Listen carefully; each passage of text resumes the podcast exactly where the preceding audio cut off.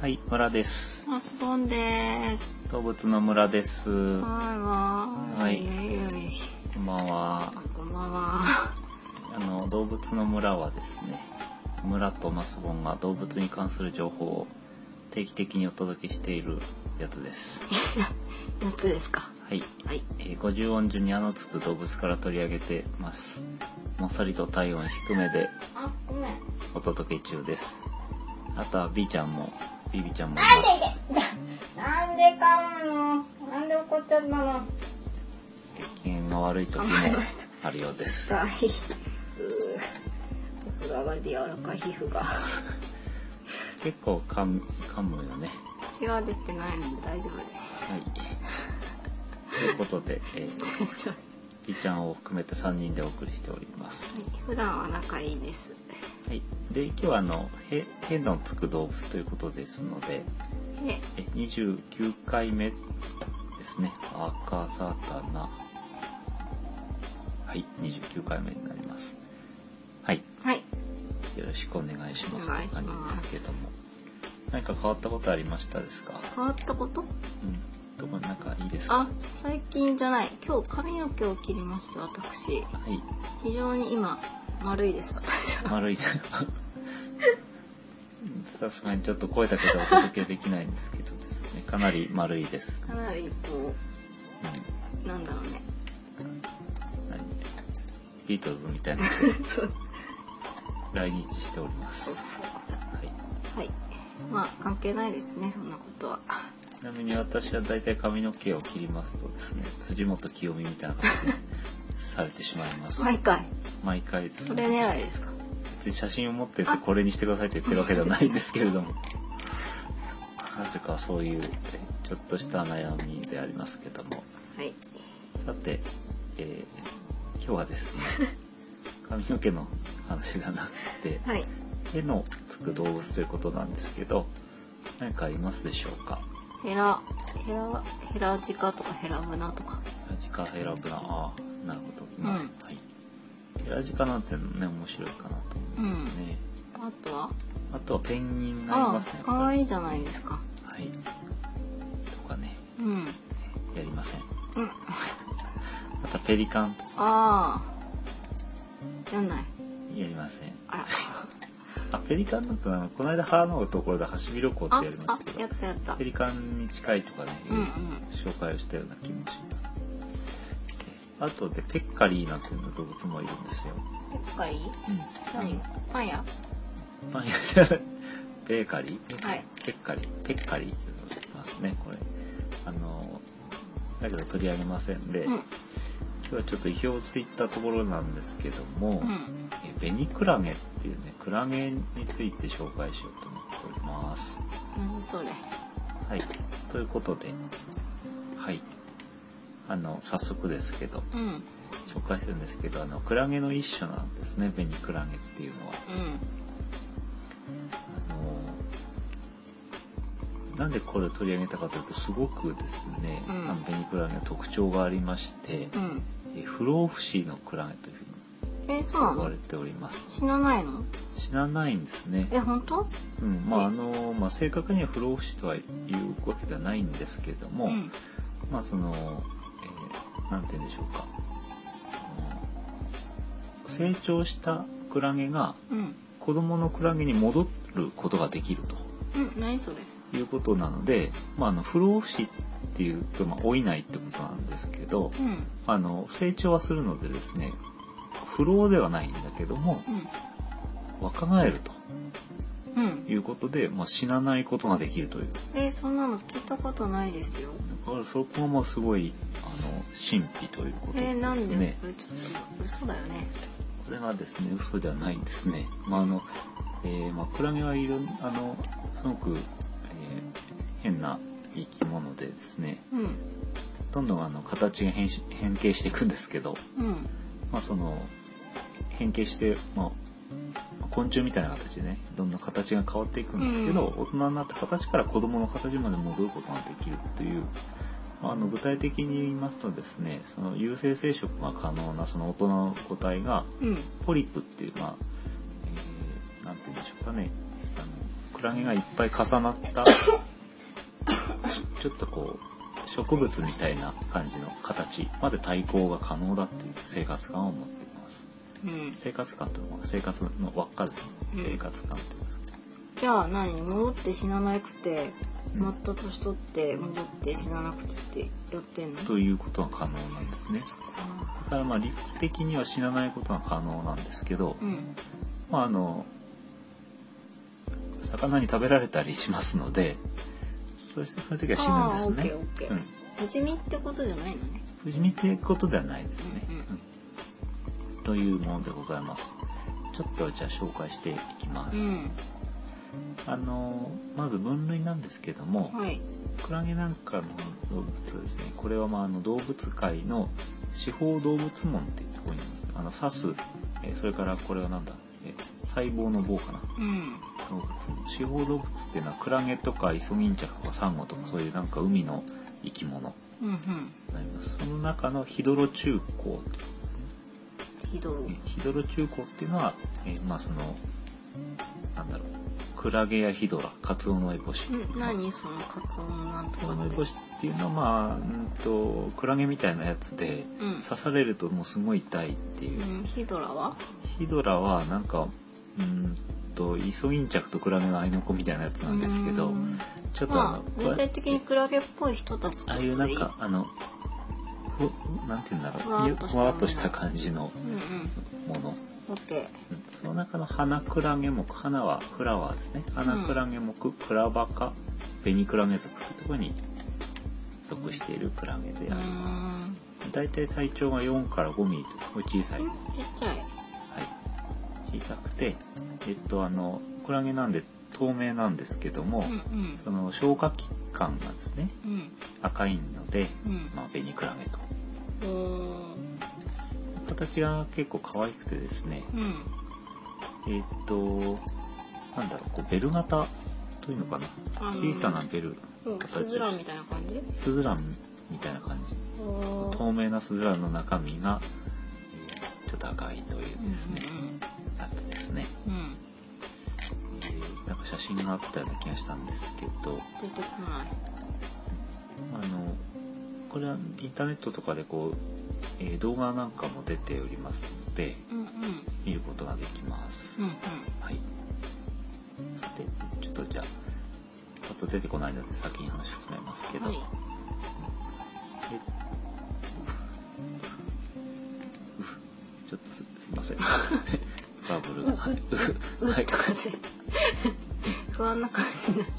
であの、クラゲなんで、あの、手がある、手というか、あの、触手があるんですけど、うん。若い時は8本の触手を持ってますけど、うん。大人になると細いもそういう触手が80から90本生えるとえー、そんな増えちゃういんうだ。よほううな、サワサワサワーというふうになっています。ほう。変な、なんか嫌な動画しか出てきなくて、 出てこないの見で、つかんないか。見つからなかったですね。えーっとね、どうかなったんだろうなさて、まあ、あの、それはいいとして、うん。うん。えーそんな小さなクラゲなんですけど、えー何が、なんでドーフローフかっていうと、その、まあ、小さい時に戻るとう。いうふうんに言ったんですけど、あのクラゲっていうのは、生まれてきた時にああいう形をしてるんじゃなくて、うん。最初はその、まあ、浮遊性のそのプランクトンとしてですね生まれていきます、それをあのプラヌラ幼生っていう形で卵から変えるんですけど、うん。うん。まあ、本当にプランクトンのような形でふわふわ浮いてるんですけどうん。ピタッと岩などにくっついてですね、うん。まあポリプという状態になりますうん。でこれがあのイソギンチャクの赤ちゃんみたいなあの形をしてましてうん。であなんて言うんだろうもう植物とも動物ともつかないというかなんか変な形をしておりますうん。うん。えっ、とこう見えるかな、うん、でそのポリップというものがあのなんて言うんでしょうかえーなんあの生殖活動しないで増えるんですね分裂するんですねほうほうほう。うんなんだろう、イメージ、えーっと、あのメ、メカブの、メカブ、ワカメがあの、岩にくっついてるようなうん。うん。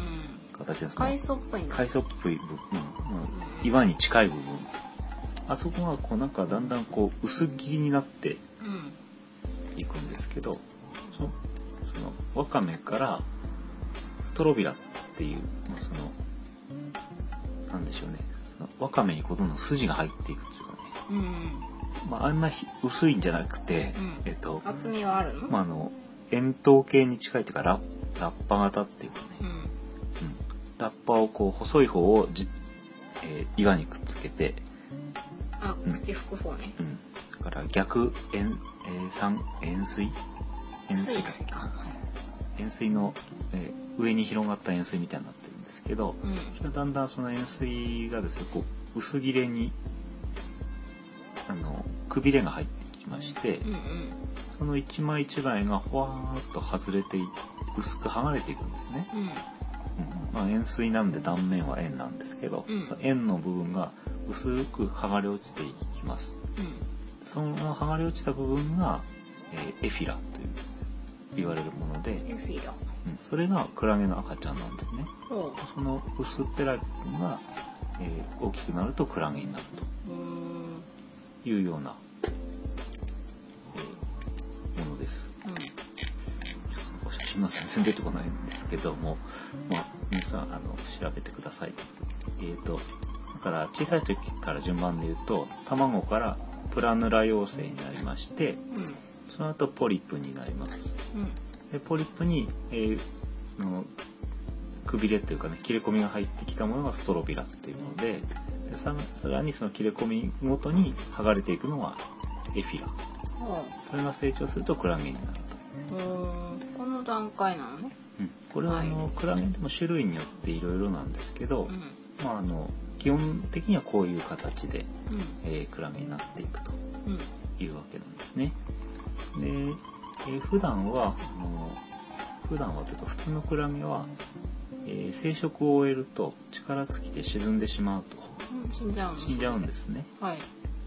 なんですけどベニクラゲの場合はあのここからゆっくり変化していきまして、うんあの今までクラゲだったんですけど、触手がだんだんなくなってきて、うんうんまあ、口っていうかねあの形がどんどんすぼんで小さくなってきてはいで丸いさなぎのような状態になってしまってうんで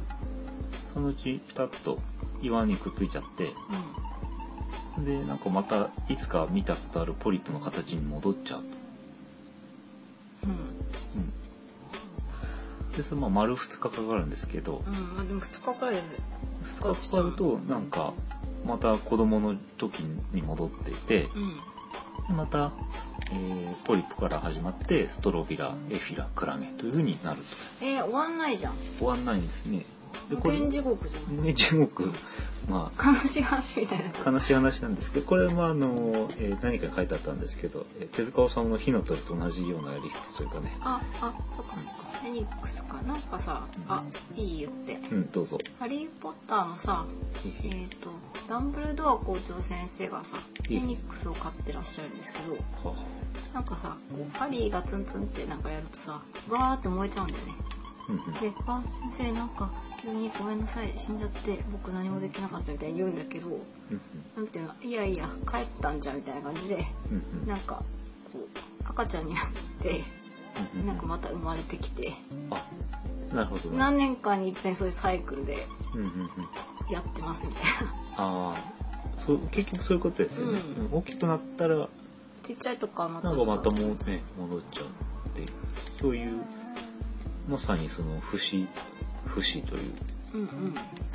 うんなんでこれ意識とか一緒なのかな なんで意識とか一緒で、ごめんそういう哲その辺学はわからないね。哲学的なあれはなんかこう自分が死んで新しい何かに変わってるのかそれともこう同じ思い出を持ち続けていあすいませんなんでもないですうんわかんないよねそれだかもらその意識の部分とかそういうのは全然調べようがないんですけど、はいごめんなさ遺伝子的に同じなのね。だから全く同一人物同一人物だということができます。うん。えでもあなことなんですよね。でもそしたらさ、うん。なんていうの生物学的多様性じゃないけどその違うものになっあそうかこういう動物って生殖で何かこいやいや、だから違う。生殖を終わった個体が、う、うん、元に戻るのねうんだから生殖をしたからうん卵はできるんじでゃあすよ、増えてはいるんだ増えてはいるんですあオッケーオッケー失礼しましたうん、というようなことでまあだからそういう多様性から考えると古いやつが生きてるわけだからうん多様性はあの古いものは死んでしまうよりは多様性は豊かだということができるかと思うんですけどまあとにかくすごいねってういんうでも話なさんです、どんどんさ数増えちゃうんじゃないそしたらだけど食べられちゃうからねうんそっかうんあのだからまあなんでしょうそのわかんわかんないですけど何百年も生きてるものがいるかどうかっていうのはちょっと誰にもわからないですあーじゃあなんかこう水槽の中でこうイメージの中でカットするとどんどん増えるってことですよねそういうことです OK ただそのまあ現状はまああの大丈夫1億研ベニクラゲになって研ない究のな研究されて分かってる例の中で最大なのがうん6回若返ったっていうのがあるんですね、はうん、ちょっとねあのウィキペディアの書き方が面白いんですけどあうん2010年現在ですね若返り回数の世界記録はうん京都大学瀬戸臨海実験所の久保田真准准え助教授准教授による6回であると書いてあって、教授生まれ変わ教っちゃ授が6回が若返ったみたいなわお書き方してるんですけどこの久保田先生のう観察やら実験やら実験がすごくあの有名というか、おーあのネット上の露出だとか本とかもいっぱい書いてるので、うんうんえあのこの人の名前で見探すと分かりますね。うーんへー6回かうんうん7回目どうしたんだろうね7回目はどうなんでしょうねこれからなのかそれとも、ううんもうんなんか疲れて死んじゃったのかもしれない死ぬのかまあいいやわかんないまああの重複しますけど、まあ、不老不死ということなんですけど、うんまあ、あの普通のクラゲはその死んじゃうんですけどうんうんあ死んじゃうというか有性生殖の後に死ぬんですけどペニクラゲは再びポリプに戻るということなんですけどうんあのその生活観を逆回転させるってわけですよね子供から大人になるのに大人から子供になるとうん生活観を逆回転させる能力っていうのは動物界では稀であると、まあうんまれだよねでしょうね知らない稀ってことは他にもいるんですけえそどうそうそうはい他にはあの、えーまあ、似たようなあのものなんですけどやわらクラゲっていうものなんですねこれは特に柔道とかとは何もちょっとこれは分かんないですよく調べませんでしあいいですたということなんですね、うあークラゲじゃあすごいんだん、クラゲはなんかそういう機能があるものがいるということですねへー知らなかっただからこの場合はあの論理的に制限がないんですねこの過程にだからクラゲはその、ね、発生してつまり成長してまた戻ってを繰り返すことで無限の寿命をを用いると考うんクラゲすごいえられるわけでありますはいこれはあのそれが分かったのはですね1991年ですごい最近のことなんですけど、うんそうなんだうんそのまあイタリアだったかと思うんですけどうんその学会発表されましてですねセンセーションを巻き起こしたと。うんへー地中海産のものでしかその若返りが見られなかったんですけど、うんまあ日本でも確認されるようになったとへーですね。というものであります。はい。ミニクラゲと他のなんとかだぐらいっ柔らクラゲ。ぽいとただあのゾウリムシというか、それ単単細胞生物っていうのはうんあの基本的に細胞分裂をすると、うんまあ自分がもう一個できるんでうんコピーロボットな感じですかまあその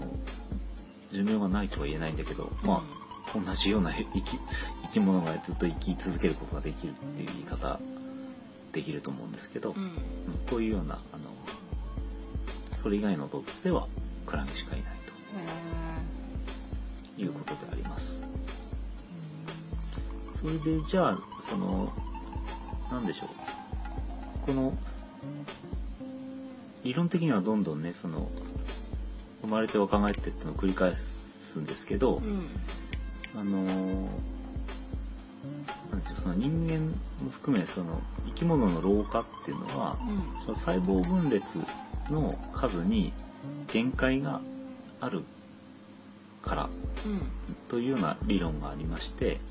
うん人間の細胞の場合は50回から60回ぐらい分裂するともう限界でその細胞は分裂できなくなるんですね。うんし身長身長が伸びなくなるみたいなことうーんとはまた別なんだろう細胞が老化してしまうとうん今1回0回、ね、その細胞分裂をしてない細胞とうん20回30回細胞分裂をした後の細胞では、うんまあそのその細胞自体の寿命といううんうんか明らかに変わってくるわけですねこれうをんヘイフリック限界っていう言葉があるようなんですけどうんちょっとそのなんでしょうえ不老不死に関する、えー話題をちょっと何個か紹介してもう今日は終わりにしようかと思います。あそうなんかすごいへえみたいな感じでもうなんか終わっちゃうもうすごいねっていうことで終わりという。はいわかりましたそっか寿命はとかあえでも日本にあ鹿児島だっけうんうんと地中海だっけうん。そうですね。だから日本でもあの水族館にはいます。あそうなんだ、はでまああのインターネット上なんかにあの飼うあの飼うこともできるということで、じゃあ何あの飼うこともできるわけっバイて書いてあるんですけども、まあはいどこで売ってるかまでは書いてないという。はちょっとまだわかんないですね。これだから、なんでしょう、ここの動物をね、こう、研究すれば若返りの薬ができるのではないかとか、あそういう、あおばあちゃんになってからもう一回赤ん坊に戻れるんじゃないかとかそういうそういうこと、そういうこと。あれですかうん。というような、まあ、その、まあ、一種の希望みたいなもの、なんていうか、ねそういう意味で研究をされてるわけですね。う若返りの薬なんですけど、んはい薬の前に、はあいの若返りではないけどあの昆虫の中には、うんその羊弱ホルモンっていうものを持ってるものがありまして、うんよあの幼いに若いって書くんですけど、うんこれはなんていうかあの若い若返るわけじゃないけど、まあ、その老化をある程度コントロールしてるホルモン、うんへえジュブナイルホルモンですね JH と略されてますけど、あの昆虫は変態しますけども、うんうん変態をしないようにさせるホルモンっていうのがあってうんつまりいつまでも幼虫のままでいさせるというえー、なんだろうこれはちょっと外の環境が悪いからもうちょっと寝とこうみたいなあれかな、おそらくそうだと思いますなんか今便成利です虫にねなっちゃうとなんかやばい寒すぎる寒そうそうそういうことになるというようなものもあるのでうんうんこう,、まあ、こういうのもねその老化の研究だとかに、そっかじゃあ虫うん中とかってすごいんだねまあ形があんな変わるっていうのもなんかさうんセミの抜け殻とかちっちゃいから集めたけどさうん、あれすごいですよね集めた話になっちゃ集めた話になっちゃったけど 抜け殻がすごいって話になっていますけど、うん、まあその面白いですねこういうあのなんだろう原始的っぽい生き物の中にそういう、ね、不思議なううんちょっ特と徴真がい似でっきぱないい含まれてるということなんですちょっとお勉強の話をしますけど、はいあの不不老不死だとか老化とかと関係するテロメアっていうもののお話をちょっと、ロメアうん、しますけど。うんよろしいでしょうか突然あ生物の話なんですけど、我慢して聞くわあ嫌なの 聞きたい聞きたいあの、えっと、人間にはあのヘイフリック限界があるということでですね細胞人間にはっていうことじゃないかな細胞生き物には、うんうん細胞分裂の限界があるんですけどはいそれがなんなんで決められてるかっていうと、うんあの DNA 細胞分裂はつまり DNA が分裂して増えていくというようなことなんですけど、はい。あの DNA のあの一番端っこにテロメアっていうのがついてましてうん部品？部品がついてるんですねあでこれがあの分裂するたびにあうん。短くなっていくとうん。テロメアというのは減っちゃうんだ。は減っていくんですねあ。であのテロメアがなくなっちゃうとうんその細胞は死んでしまううん。というような構造になっててえそうなんだつまりそのテロメアの長さが、うんえーその細胞分裂の回数を規定しているというような説があります。うんはい、はいうんじゃあテロメア足したらなんとかなんじゃないそうなんですね。だからテロメアをあの伸ばすものっていうのがあるのね。うんえっ、とテロメアテロテロメラーゼと呼ばれる酵素があるそうで、うんうんのこのえっ、と酵素がね細胞にない場合はどんどんそのテロメアが短くなっていくうーんということなんですね。うんうん、でこれあのどういう機能かというとそのテロメアがない細、えー DNA っていうのはテロメアがない DNA はうん例えばあのなんか DNA の損傷によって切れちゃったとかウイルスに感染してなんかあの変な風になっちゃったとうんいう風に認識されて、うんうんえーつまり攻撃されるわけですね排除されるわけですうんそういう機能を持ってるんですよ。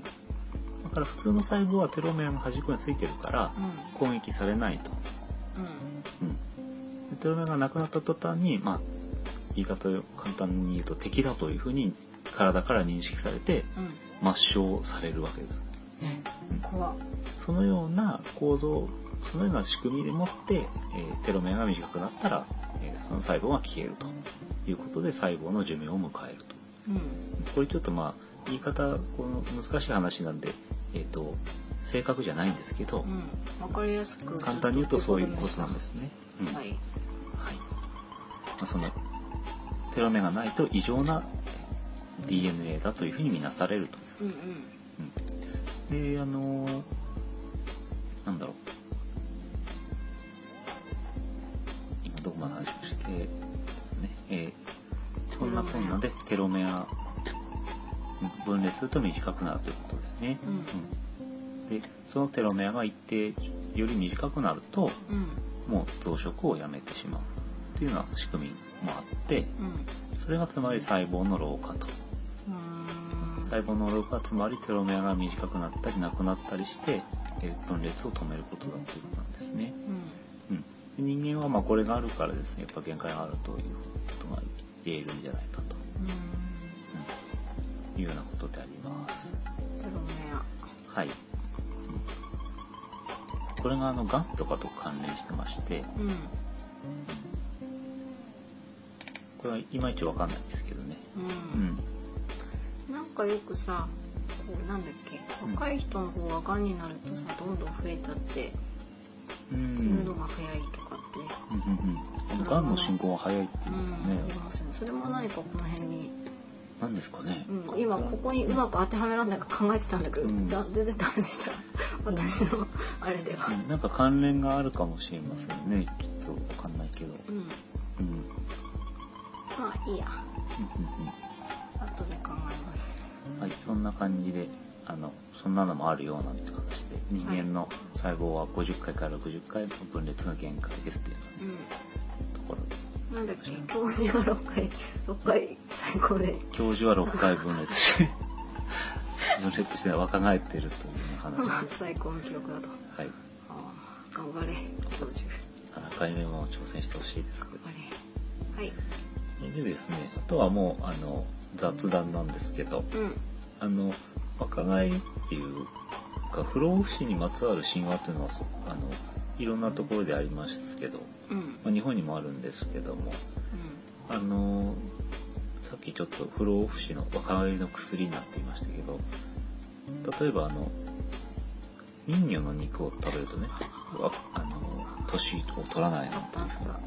高橋留美子さんの漫言画ったりしますしスラシカオも人魚の肉を食べる豚なんかを作あ作ってた気がしますね結構昔、うん、あとあのえー八尾ビクニとか八百ビクニとか呼ばれてるような人の話ですけどまあああのの手塚治虫さんの手塚治虫にも出てきますけどね「えー、と火の鳥」うんあのあれはそのなんだろうえーまあある漁村に行った時にうんえーあのいやビクニの父親が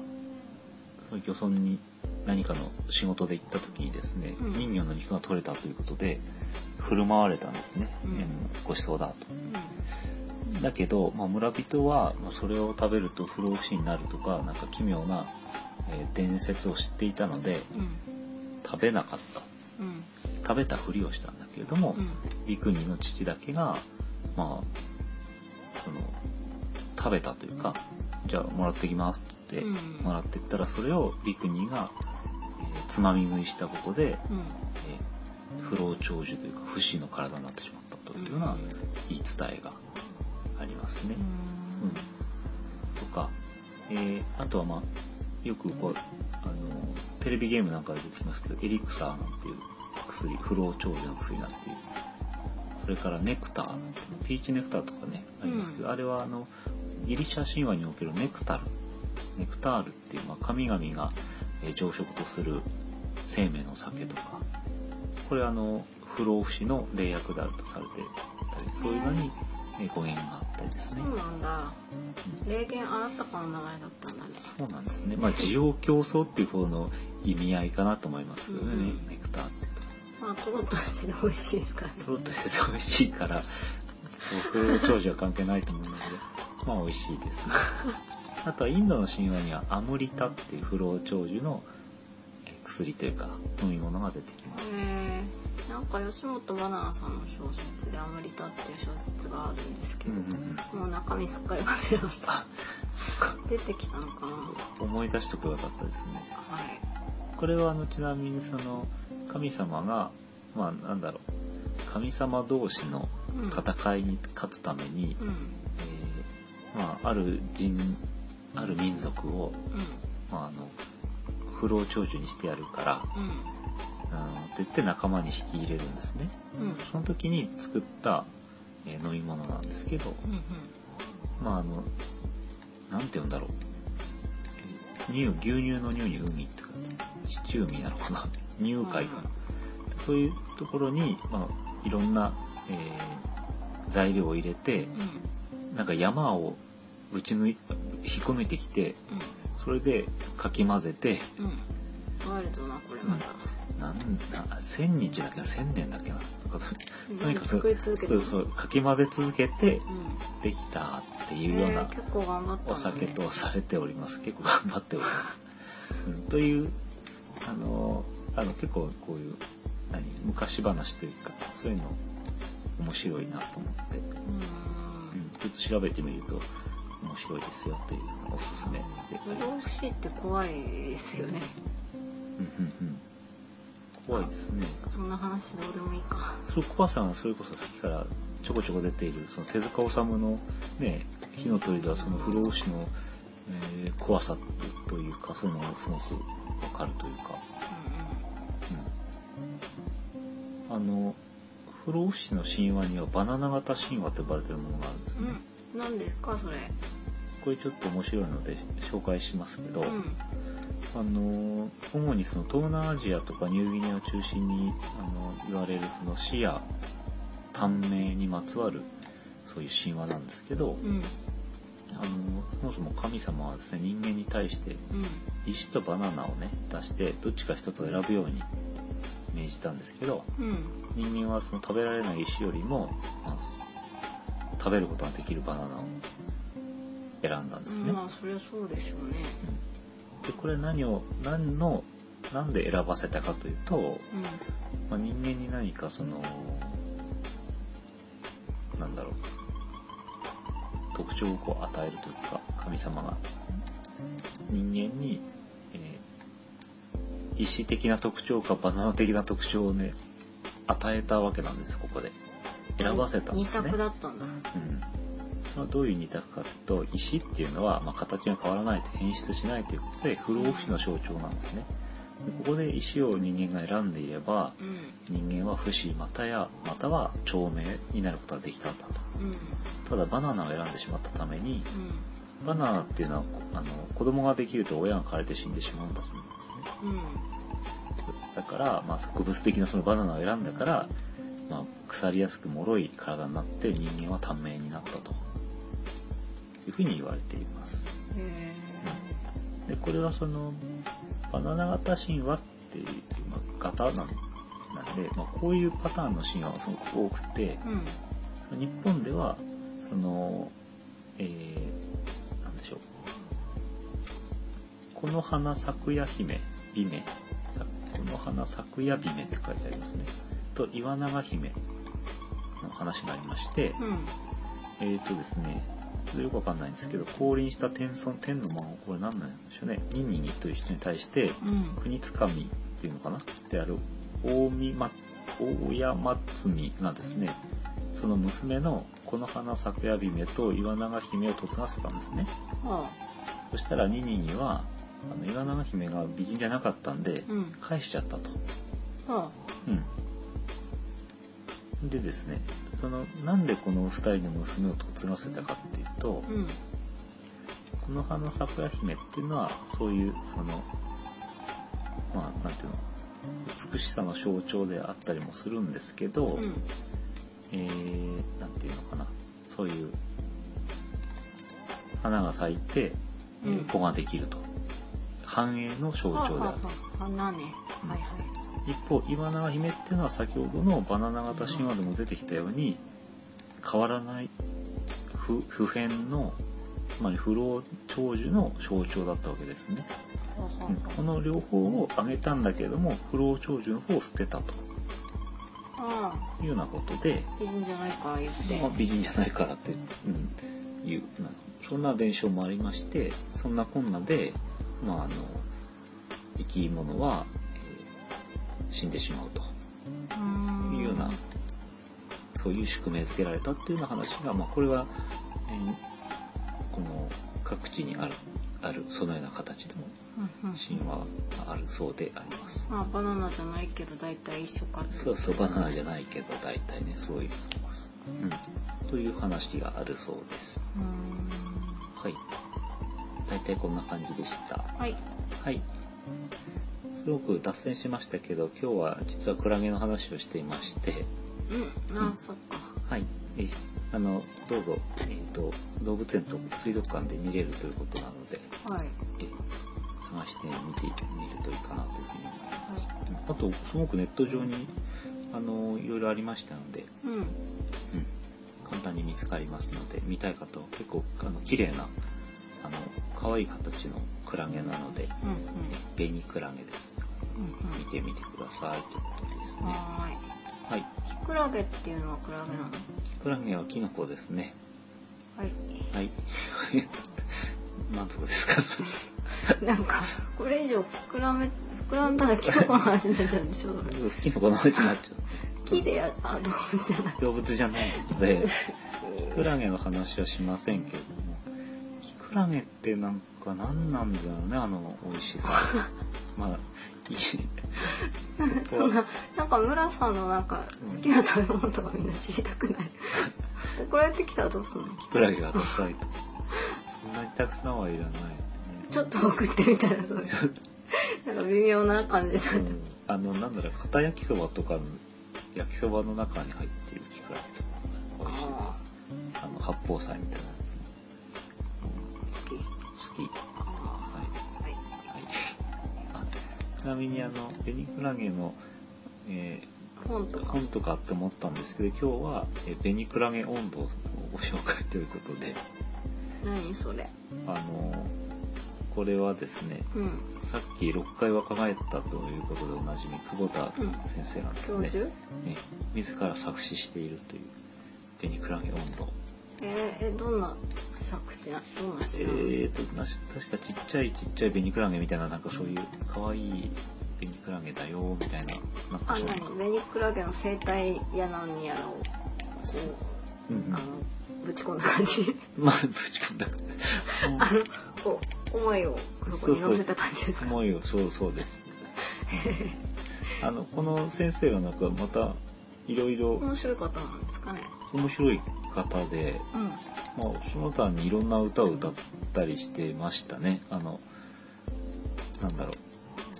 ベニクラゲ以外にも、うんななんだろう、自分の、自分を紹介する歌みたい なの、なんか歌ってたような気がする。な俺のプロモーションうん、そうそうそう。俺の、まあ、プロモーション CD を歌ってた何り俺最高みたいなえちょっとそれはわかんないすいません実は聞いてなくてあれ なんです聞いてないのかあの